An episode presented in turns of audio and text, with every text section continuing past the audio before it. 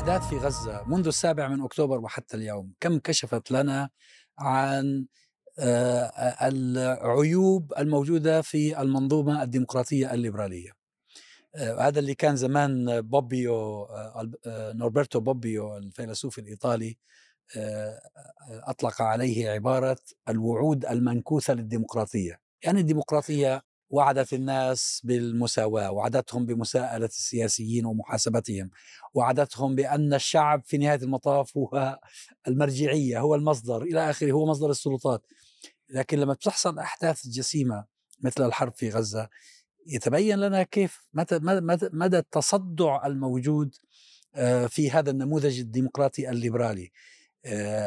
يعني أن يقترح وزير الداخلية البريطاني على البرلمان إصدار تشريع لتجريم أو حظر حزب معين أو فئة معينة، منظمة معينة، هذا فيه تجاوز لصلاحيات السلطات الأخرى التي ينبغي أن يكون لها دور في هذا الأمر. يعني طبعا إذا أنا ارتكبت خطأ أو تتهمونني بأنني خالفت القانون، لماذا لا أحول إلى القضاء؟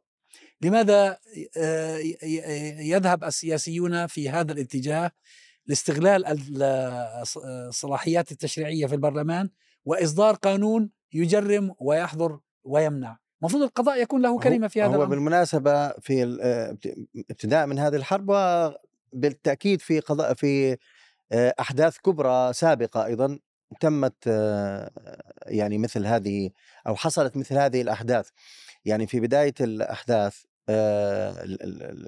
في قطاع غزة هددت وزيرة الداخلية بأن تلجأ للبرلمان لإصدار قوانين تعرقل المظاهرات.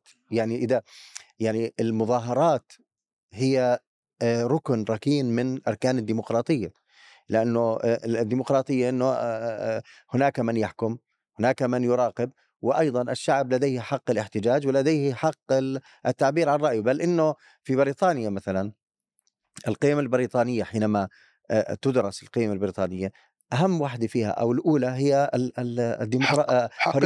حق التعبير، حرية التعبير، ومن ضمنها طبعا حق التظاهر. في الولايات المتحدة مثلا بسموه دائما السكند أمندمنت، اللي هو يعني هذا بفتخروا فيه بأنه هو تعديل يعطي حق لا نهائي من حرية التعبير.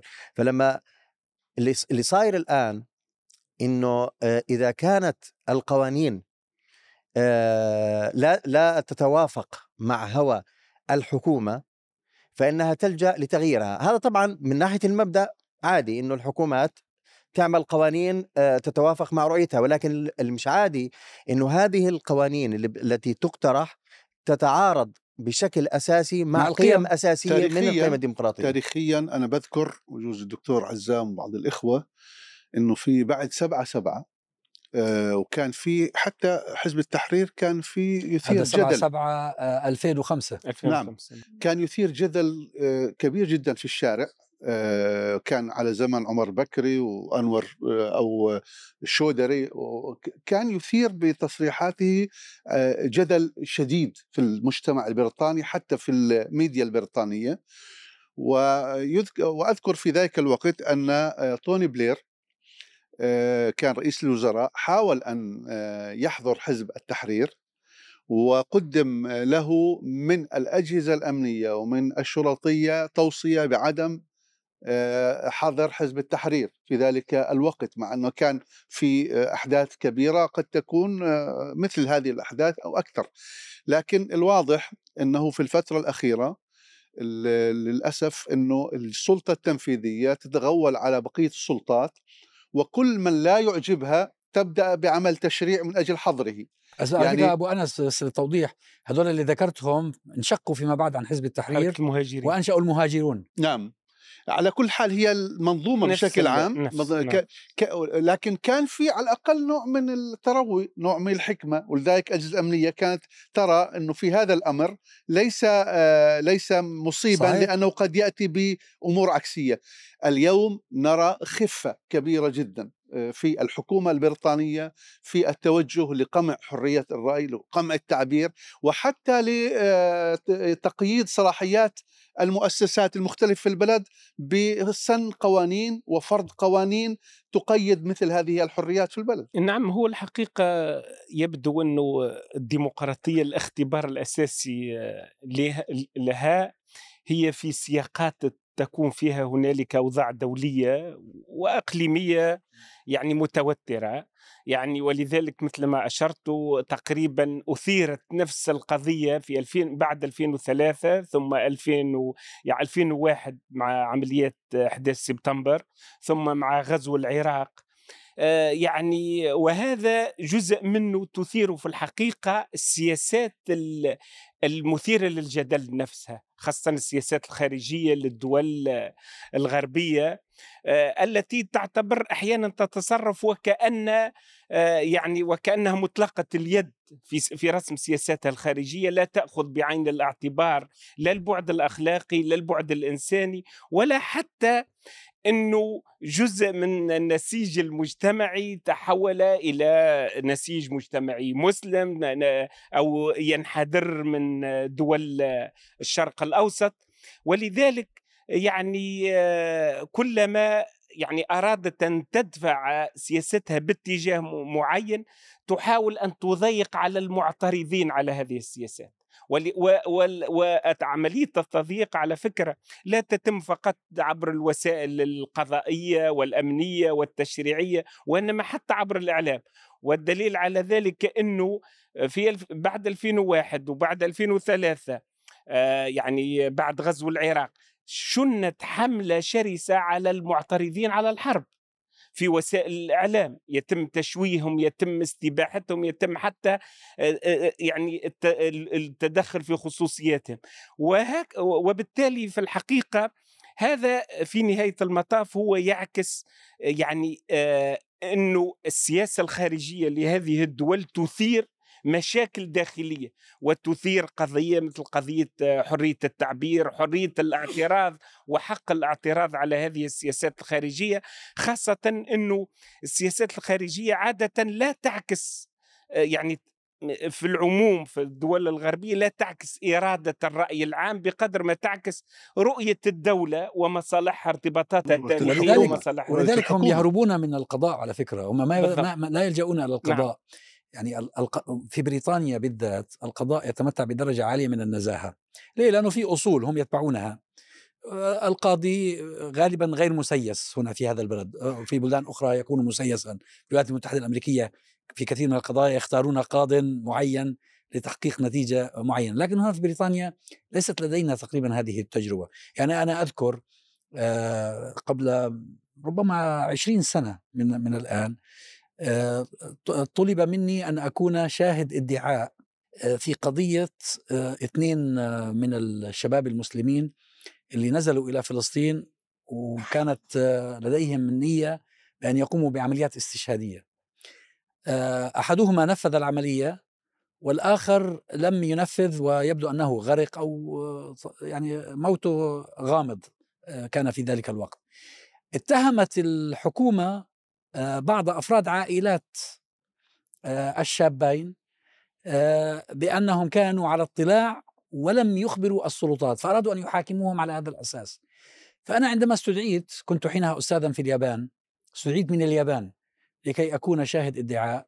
لما سمع المدعي العام ما أقوله قال: أنت لا تصلح شاهد ادعاء لأن شهادتك ستكون لصالح المتهمين، وأنا القانون يفرض علي أن أقترح على محامي المتهمين أن تتحول إلى شاهد في لديهم شاهد دفاع وفعلا أصبحت شاهد دفاع، وبرئت العائلات من أي القضاء. الحقيقة هنا قضاء محترم إلى حد كبير، ولذلك السياسيون يلجؤون إلى أساليب أخرى، يلجؤون إلى الإعلام كما تفضلت إثارة الرأي العام، وفي ذلك ويلجؤون إلى التشريع. نعم، وفي ذلك بدأناها على قضية الديمقراطية. صراحة الديمقراطية الغربية مرة أخرى تمر بامتحان عسير، وأعتقد أنها تتهاوى.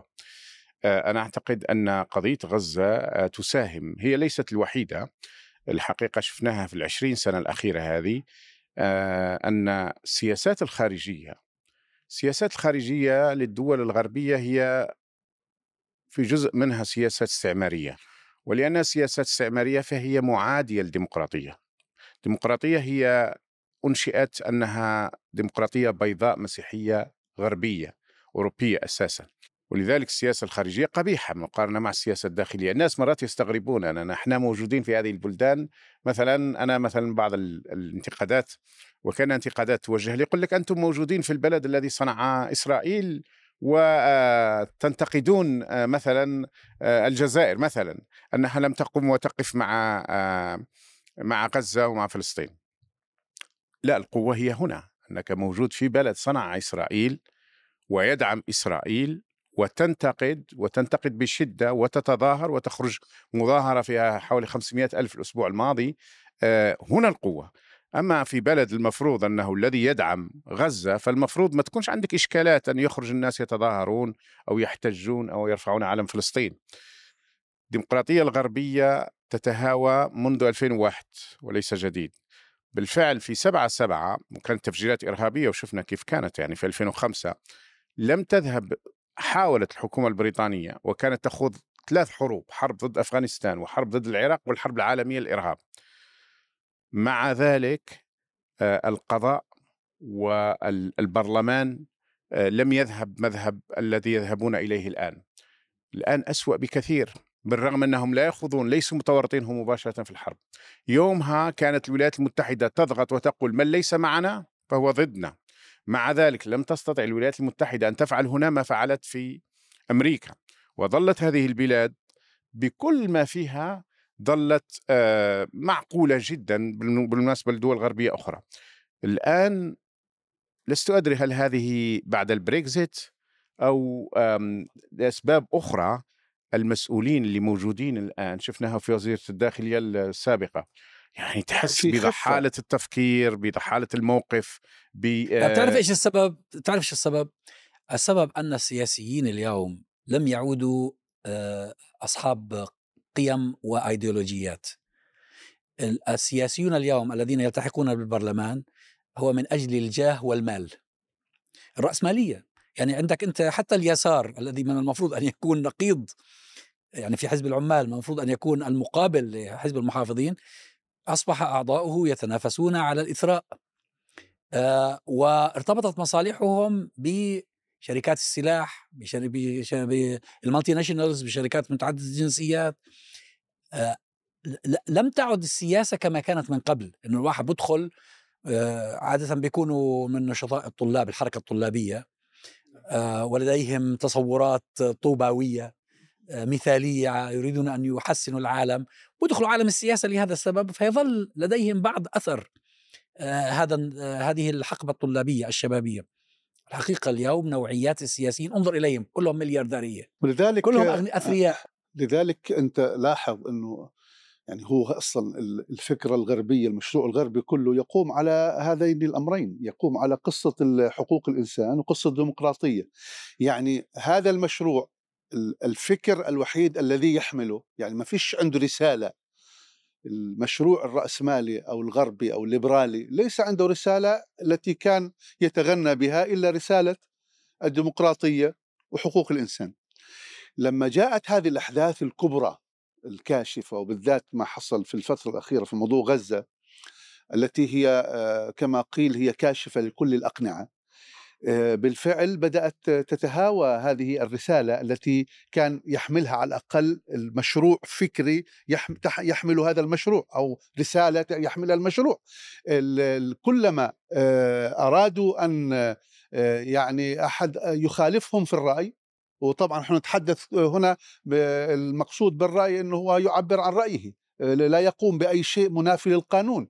كل من يريد أن يعبر عن رأيه مخالفا لرأي الحكومة تسعى الحكومة بإيجاد قانون، وبالذات أن لها أغلبية في البرلمان تستغل هذه. لو المعارضة معهم أبو إيجاد يعني في هذه القضايا المعارضة ليست مناقضة للحكومة. وزاد الطين بلة كما يقولون، اللي تفضل فيه الدكتور أبو ناجي، أنه كان على الأقل المعارضة تكون خط مانع لتهور الحكومة. الآن في هذا الحدث، حدث غزة والحرب على غزة، المعارضة والحكومة ولنقول النخب العامة في البرلمان وغيرها تسير بنفس الاتجاه، وكأنهم جميعا يقادون برصن واحد. وهذه مشكلة حقيقية لهذا المشروع الذي كان يحمل مثل هذه الأفكار ويبشر بها العالم. الآن كل العالم بدأ يدرك أن هي لم تعد. يبدو أنهم كانوا يتحدثون عن نهاية التاريخ، يبدو أننا قد نعايش نهاية الليبرالية وليس نهاية التاريخ كما قال عليها فوكوياما. هو اللي بوست ليبراليزم. نحن نعيش بالفعل ما بعد الليبرالية الآن، وقد نعيش بعد موت الليبرالية. ما يحدث في غزة مع هذا الموقف الغربي الآن طبعا تغير قليلا بعد المظاهرات الشعبية وبعد التوحش الرهيب من طرف الصهاينة، تغير الموقف إلى حد ما، لكن الأسابيع الأولى وما زال جوهر الموقف هو مع الكيان المحتل، ويقول لك اللي عنده الحق في الدفاع عن نفسه. هم يعرفون وهم صانعي القوانين الدولية. بس هو تغير الموقف على المستوى الشعبي وليس على المستوى الحكومي. فقط في الألفاظ. ولكن رغم ذلك في الحقيقة يعني عمليا، يعني نحن ذكرنا مثلا وزيرة الداخلية البريطانية سابقا، يعني التي أبدت يعني نوع من الفجاجة في استهداف، باعتبارها وزيرة للداخلية استغلت موقعها يعني التضييق على الحريات وللتضييق على رافضي الحرب على غزة والعدوان على غزة، وأيضا للمنددين بالصهيونية. وهذا في الحقيقة يعني صحيح أنها يعني رفعت صوتها وحاولت أن تشكل رأي عام حواليها، ولكن تم التدارك في نهاية المطاف وتم إسقاطها. وهذا في حد ذاته جزء من ديناميكية أنه هذه المنظومة لا تزال نسبيا قادرة على التدارك وإصلاح نفسها ومراجعة نفسها. وهذا في الحقيقة ليس فقط في العلاقة مثلا بوزيرة الداخلية، حتى بالتوجه السياسي بالموقف من غزة.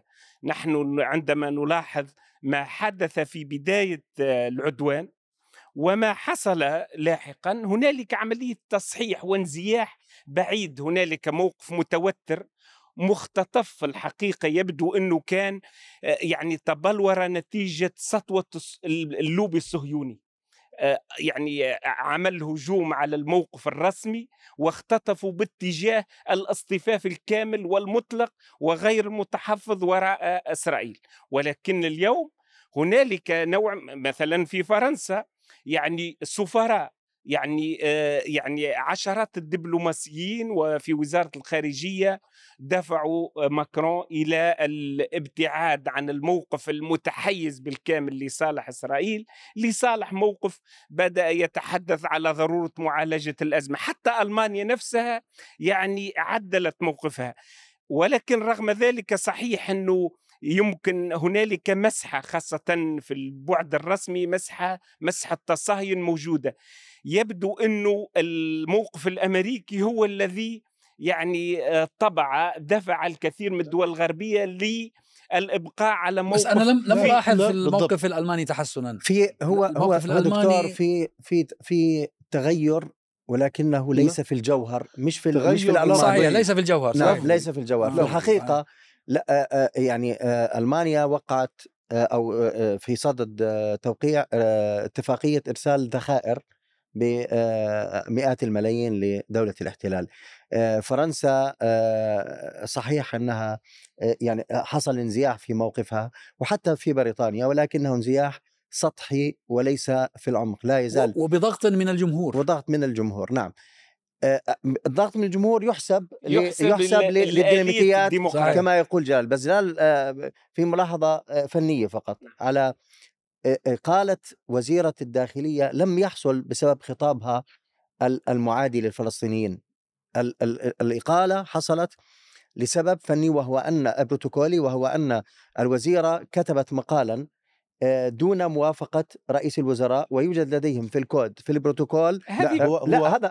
بس هي تصادمت مع المؤسسة، لا تصادمت مع مجموعة من الشرطة، مع البوليس. أقصد لا يجوز القول بأنه هي تمت إقالتها بسبب أنه هي آرائها صادمة، والدليل أنه هي آرائها صادمة على فترة طويلة. أنا هيك برأيي، أنا برأيي أنه فراس تم، على فكرة فقط ملاحظة، تم إسقاط وزيرة الداخلية يومان فقط بعد المظاهرة، نعم، الأكبر مظاهرة، نعم، حصلت، نعم، في بريطانيا، ورفعت فيها شعارات على نطاق واسع إسقاط جلال. عندما نشر المقال في نفس الليلة، المحللون البريطانيون قالوا بأن الرئيس الوزراء إذا لم يقلها سيصبح شخصا ضعيفا لأنها خالفت البروتوكول. هي قدمت المقال وهو صحيح. رفضه.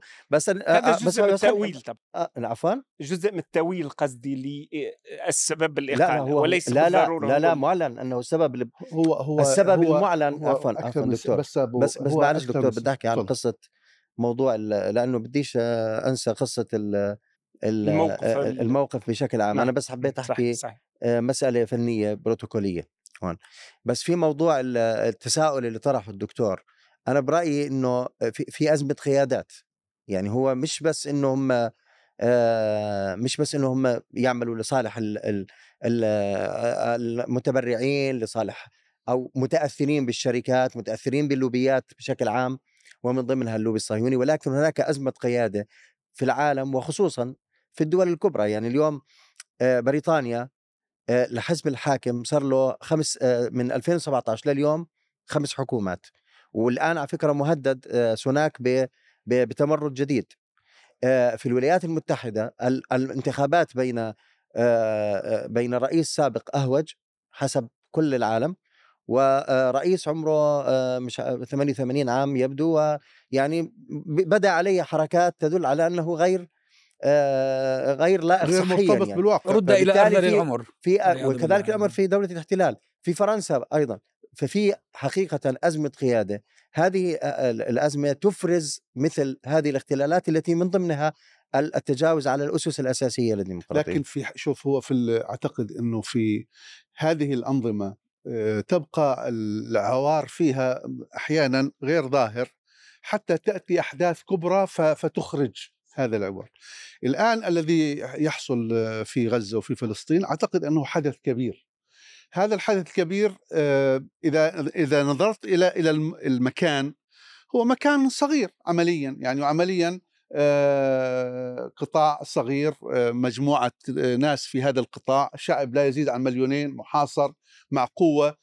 لكن الأثر الذي يحصل الآن بسبب هذه الاعتداء الصهيوني على غزة، حدث ارتداداته في كل العالم، ارتداداته على حكومات، ارتداداته على شعوب، ارتداداته على مؤسسات مختلفة، وبعضها سقط في الامتحان سقوطا مدويا. يعني الحكومات الغربية بشكل عام، مع اختلاف في أحيانا في الموقف في الألفاظ، هذه سقطت سقوطا مريعا، لأنه وقفت ليس فقط خلينا نقول دبلوماسيا أو سياسيا، هي وقفت عمليا من خلال تزويد بالأسلحة. هاي ألمانيا الآن تزود بالذخائر، طبعا الأمريكان شيء مهول، الغرب أرسل الطائرات وأرسل بريطانيا وغيرها.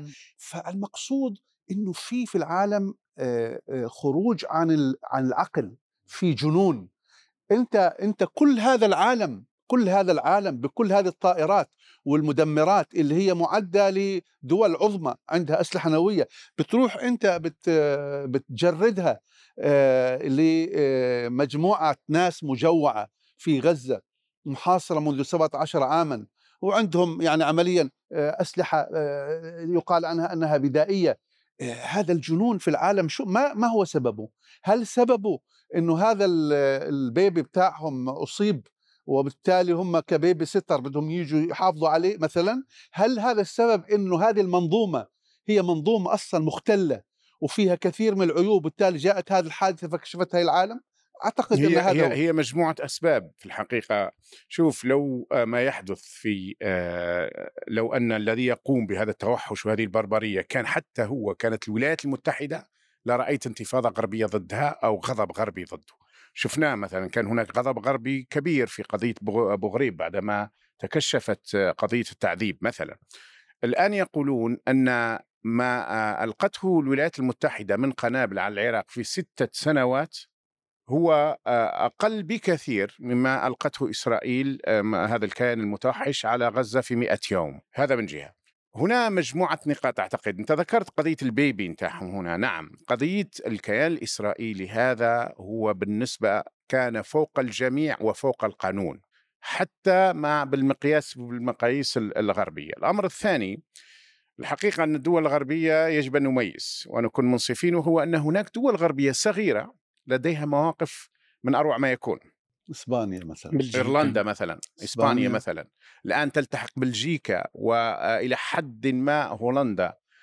هذه دول مواقفها جيد. سلوفينيا التي ممكن ستدعم ستدعم في هذه خصومة كبيرة داخل الاتحاد الأوروبي. ألمانيا تدعم الكيان الصهيوني وسلوفينيا تدعم جنوب إفريقيا. هذا انقسام في الموقف الأوروبي. إذن القوى الكبرى الغربية حيث اللوبيات الصهيونية أشد تأثيرا، وحيث يتخوف وحيث زعمائها فيهم ضعف شديد. ذكرنا بايدن، هو بالمناسبة ليس 88 أعتقد 84 82 أو حتى 82، هو من مواليد 42. أي نعم هو 82 يعني 6 سنوات على الرقم الكبير هاي مش بيننا. بس هي المشكلة مش بال 82، المشكلة في المشكلة هو مضيع يعني. نعم هو مضيع، لا ومش فقط مضيع، هو متطرف صهيوني متطرف. هو متسهين مش مضيع، هو صهيوني متطرف. هو القضية أنه صهيوني متطرف، يعني تطرف جدا جدا في مواقفه وله تاريخ طويل منذ كان عمره 30 سنة. يعني هذا الشخص ليس الآن.